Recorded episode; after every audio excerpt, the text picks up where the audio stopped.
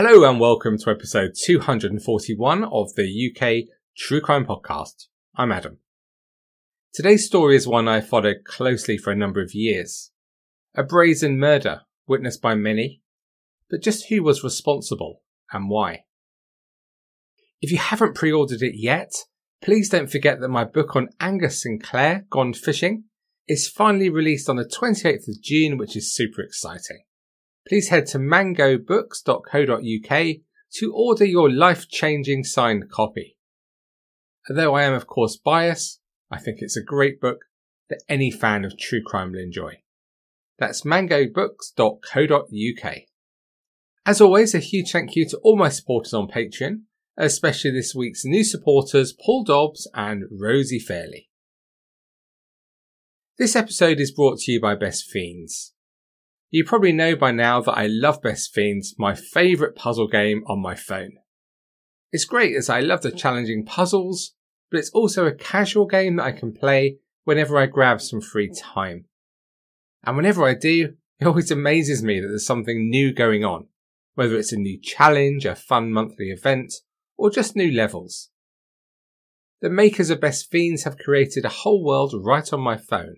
It's got great music, is bright and colourful, with great graphics and gameplay, and there's a story all about these cute characters which you pick up on the journey to help you in future levels.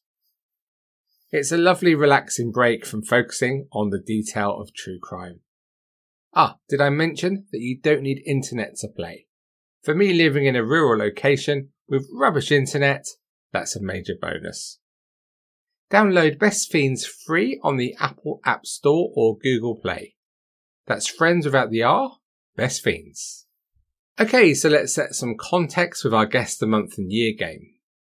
Number one in the UK charts for 15 weeks was Wet, Wet, Wet with Love Is All Around Us. And it was just as much fun in the US, where we had to suffer 11 weeks of I Swear from All for One in the top spot. The top selling album in Australia this year was a real joy for rock fans. Music Box from Mariah Carey.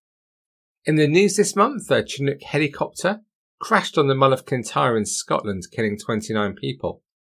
West Indian batsman Brian Lara hit a record 501 not out and 390 runs in one day for Warwickshire versus Durham at Edgbaston. In LA, police chased OJ Simpson's Ford Bronco for 90 minutes before he eventually gave up, watched live on national TV. And in UK true crime news, magistrates in Gloucester charged Fred West with a total of 11 murders believed to have been committed between 1967 and 1987, while Rose West was charged with nine murders, which were believed to have been committed between 1970 and 1987. Did you get the month and year? It was June 1994. Today's story comes from the Orkneys in the north of Scotland. Kirkwall is 130 miles north of Aberdeen and almost 530 miles north of London, on the northern coast of mainland Orkney, with its harbours in the Bay of Kirkwall to the north and Scapa Flow, one and a half miles to the south. Tourists from over 140 cruise ships annually spoil the, sorry, they normally visit the island, and there is a wide range of independent shops. It's a beautiful place and not one associated with violence and murder. In fact, ahead of 1994, the population of around 20,000 people hadn't experienced the horror of murder for 26 years. But that all changed one evening in June 1994. It was a busy Thursday evening at the Mumtaz restaurant in Bridge Street on Kirkwall, the only Indian restaurant on the island. The restaurant manager that night was 27 year old Shamsuddin Mahmood, who was known as Shamal. He was originally from Bangladesh, the youngest of seven brothers and four sisters.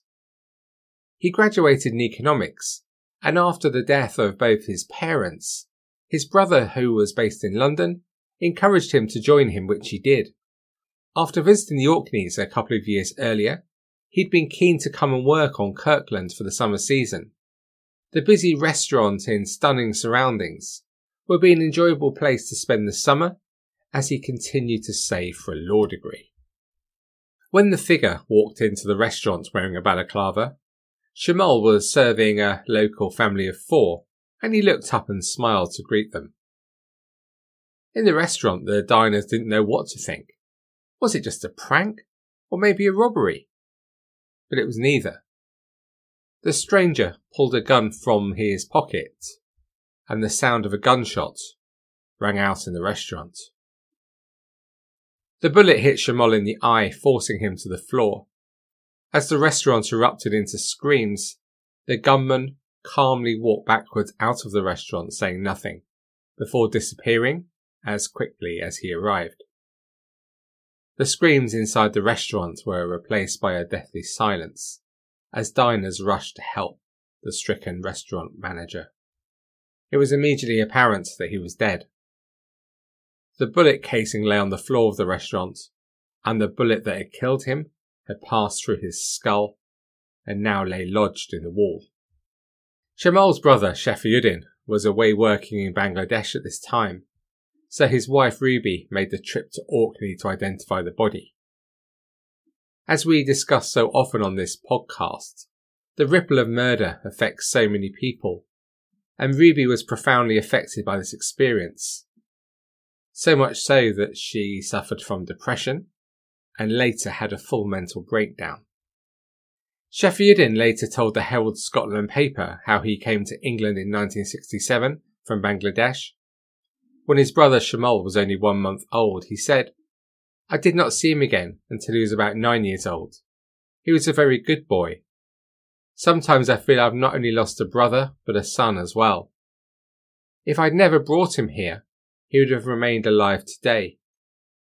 It did not occur to me that I would have to bring his dead body home.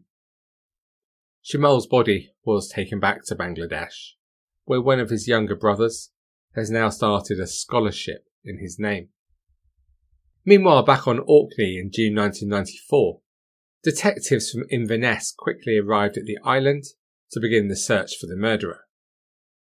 The gunman had seemingly disappeared unnoticed, and the extra checks at the ferry terminals and airport did not produce a suspect. Fear ripped through the island, a place that was almost from a different time and where previously locals had always left their doors unlocked, they were now firmly bolted. It was even reported that one resident moved her horse into a house as she was terrified it could be attacked. The gentle local news was now eagerly listened to for updates on progress on the murder inquiry.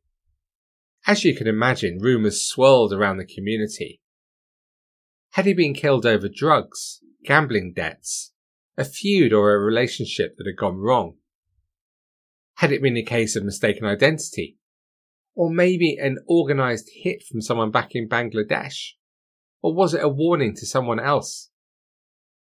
Everybody seemed to have a view, but as the weeks passed, there was no clear lead for detectives, despite their urgency to find the killer. Almost 9,000 people were interviewed.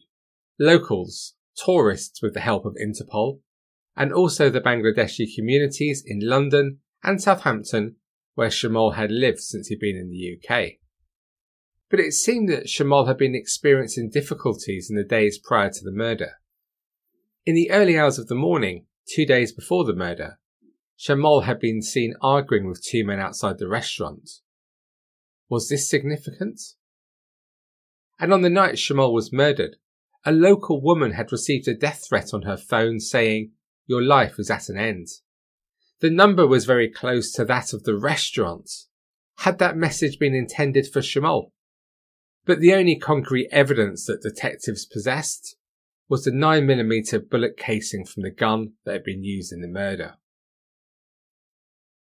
It was a rare bullet rejected from an order made by the British military a number of years before, as the quality wasn't up to scratch.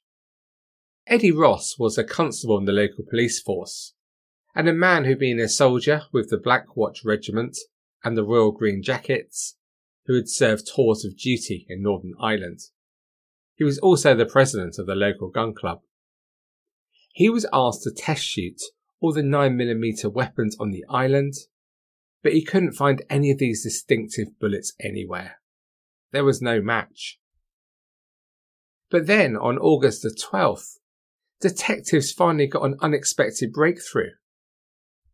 Eddie Ross told colleagues that in his house he had bullets similar to those used by the killer.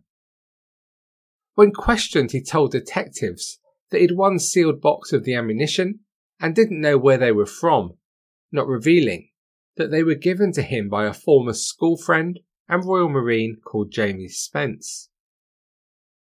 Detectives managed to track down Spence, who very openly told them how he had given Eddie Ross two packets of the bullets, one sealed and one opened, contradicting what Eddie had told them. He also said that Ross had three times told him to lie about the bullets. Detectives searched the house, including the room of his 15 year old son Michael. They were shocked by what they found there. Items such as a notebook with a Nazi swastika, an SS symbol, and death to the English written on it. There was also a balaclava found. And just before, a witness had come forward to say that they'd seen a man dressed in similar clothing to the killer, including a balaclava in nearby woods a fortnight before the shooting. And CCTV suggested that this person was Michael Ross. He was quizzed about being in the woods and initially denied this, though he later admitted it was him, saying he was going to confront a boy who had abused a local girl. He also gave an alibi for where he was on the night of the killing, with friends, which was also later proved to be incorrect. Had 15 year old Michael Ross killed Shamal in a racist attack? Detectives believed that he had. But they didn't have enough evidence to press any charges. But while Michael Ross carried on with his life, Eddie Ross, his dad, was suspended from the police force and then charged with willful neglect and violation of duty by not revealing the information about the bullets in his home. When he faced trial, he said that the reason he didn't open up about the bullets is because he was afraid that he or other members of his family might be suspected of the murder. He was found guilty and sentenced to four years in prison. In June 1999, he was released from prison, although by then he had resigned from the police service. He continued to maintain his innocence in connection with the murder in June 1994. He stayed on the island and later became an undertaker. His son Michael, meanwhile, went on to establish an army career as a firearms instructor in the Black Watch Regiment, progressing to sergeant.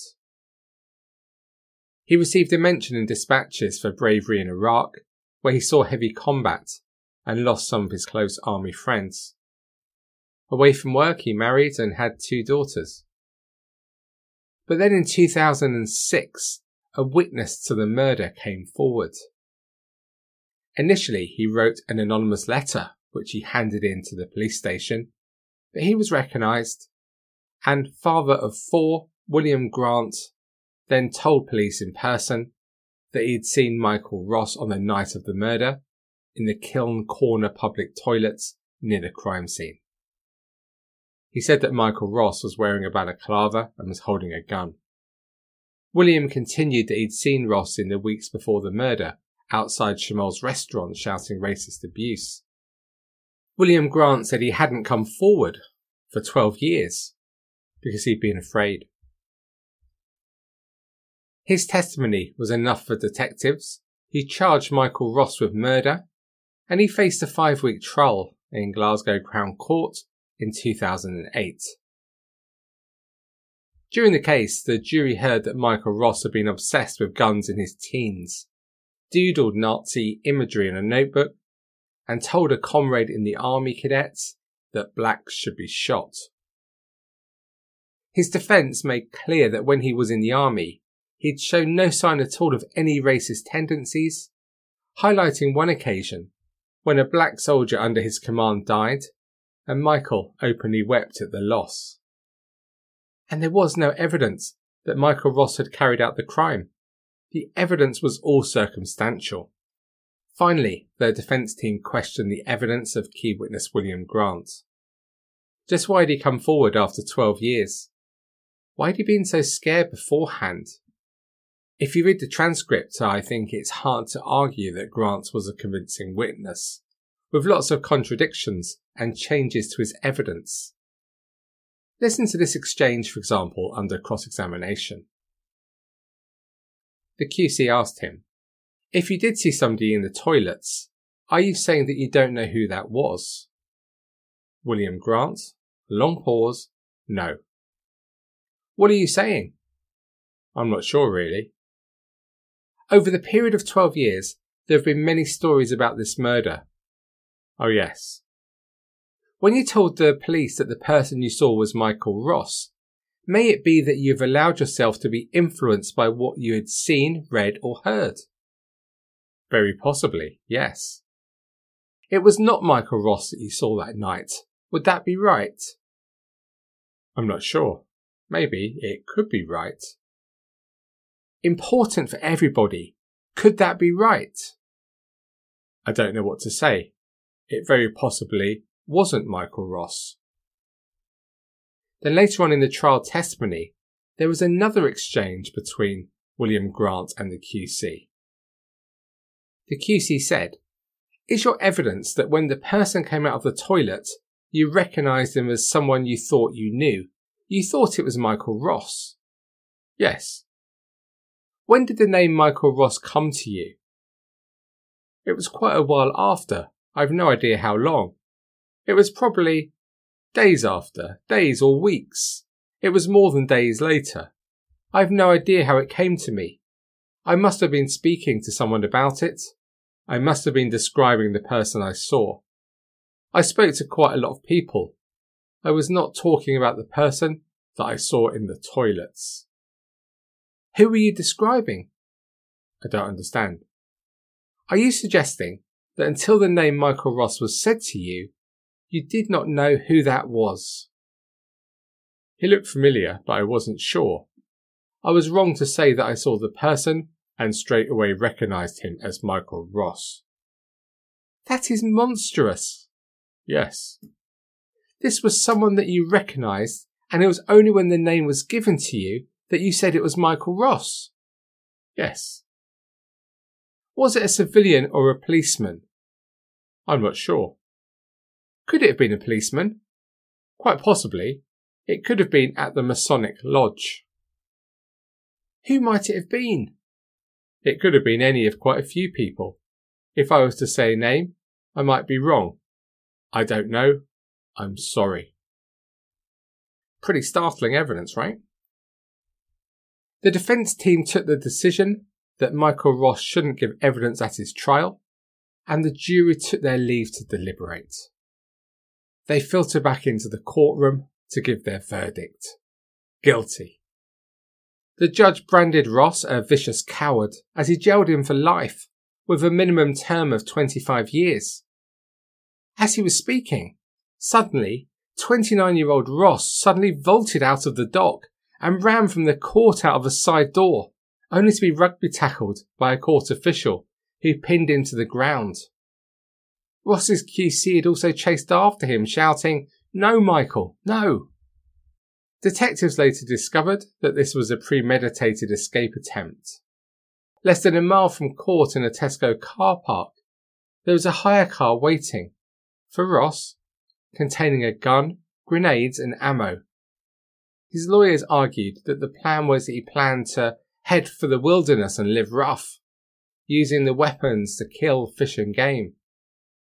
The experts called to give evidence pointed out that this was utter rubbish, as grenades and a machine pistol are not weapons used for hunting.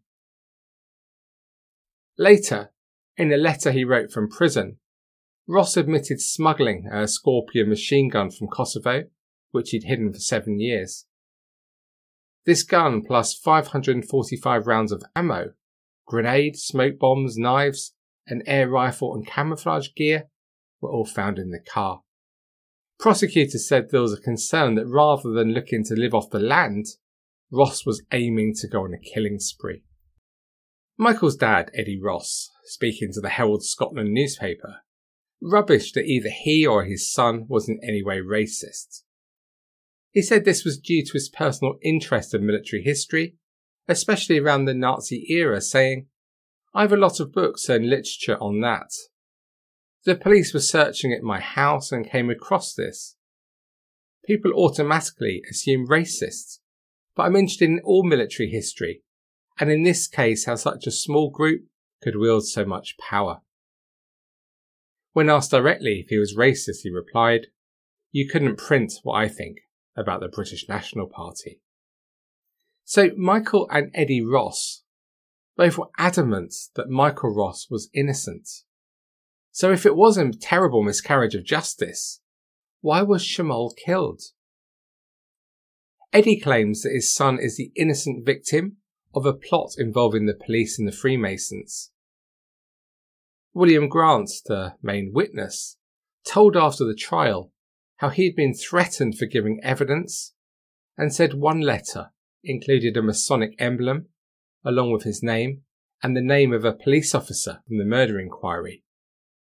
William Grant admitted that he had Masonic links to the officer, but strongly denied that Freemasonry had anything to do with his decision to give evidence after all this time.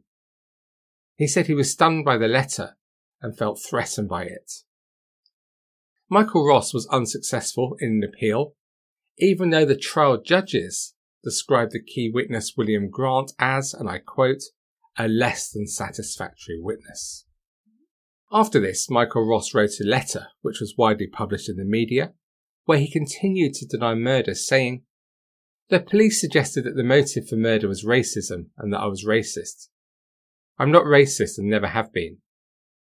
They say I was racist because of all the silly little scribbles in school jotters and inappropriate comments I made as an immature boy. I'm embarrassed at these things, but it was just me as an adolescent trying to fit in with the other boys. The suggestion that I'm racist based on adolescent scribbles and remarks is offensive to me. I never gave evidence at trial. Some people may think that's strange or that I was being evasive but the prosecution lawyers are trained to rip apart what has been said, and I watched them continually trip up and turn around or spin what other witnesses were saying, so I would not have been confident talking at trial. My QC advised me not to, and I didn't know any better. If I had the chance again, I would give evidence. He added, I have simple hopes for the future all I want is to be back home with my wife and children, to spend time with my family, get a job, and work for a living. I hope we can bring my case back to court to be looked at properly. So far, we've had nothing but false hope from the legal system. I want my case taken back to trial to be examined by unbiased eyes, and this should allow me to go free and help in getting closer to justice for Sham Shamsuddin Mahmood and his family. Recent developments in this story involve a book which concluded that Michael Ross was guilty and a documentary covering the case. Those campaigning for Michael Ross's release via the website Justice for Michael Ross were appalled by both of these, saying, We're sickened by those with their own selfish agendas making wild claims about our community in sensational tabloid style. A trash TV program was broadcast calling itself a documentary, but was more fiction and opinion than fact. A trash book has been published purporting to be the truth about the case, also filled with inaccuracy, distortions, and unverifiable claims. Both are selling the story that people in the community were willing to shield and cover for a killer in their midst for 14 years, and implying that it's a sinister place of secrets. The people responsible for this rubbish couldn't care less about the truth. The campaign for justice for Michael Ross continues to raise money, which they hope will enable them to have the case referred to the Court of Appeal, where they hope people with new information will be able to provide evidence which will lead to the murder conviction being quashed. So what do you make of what we've heard today? When I first heard about the case, it seemed very unlikely to me that a 15 year old boy would randomly shoot a man in a restaurant full of witnesses in a racist attack. A contract hit seemed much more likely. But in court, Michael Ross was found guilty. Look, we weren't in court listening to all the evidence. But after what I've heard and read, whether Michael Ross is guilty or not, I struggle to see how the guilty verdict was returned. There are certainly some strange aspects to the case, such as the bullets owned by his dad and the lies told around alibis. But did the man who carried out the murder get found guilty in court? I'm not so sure, are you? But as we know too well, there's no shortage of people in our prisons who've been found guilty of a crime they didn't commit, and the authorities are incredibly slow to recognise this. I wonder if Michael Ross's case will make the appeal court again. I hope so, but I'm not confident. But of course, in all of this, our real sympathies lie with the family and friends of Shamsuddin Shamal Mahmood. Murdered at just 27, with so much to live for, and why? I think it's unlikely we will ever really know. Thank you for listening to this episode of the UK True Crime Podcast. To discuss this episode or any other aspects of UK True Crime, please head to the Facebook group. And to support the show and access bonus episodes and other exclusive content, and to be in the chance to win a central London hotel room at the CrimeCon Hotel for the Saturday night of CrimeCon for as little as £1 a month, please join us at patreon.com slash uktruecrime. You know it makes sense. And please don't forget to get your copy of my book on Angus Sinclair, which is available on pre-order and is released next week on the 28th of June. Head to mangobooks.co.uk to secure your copy of Gone Fishing. So it's all for me for another week. So until we speak again next time, please do take it easy and despite all the others, please stay classy. Cheerio.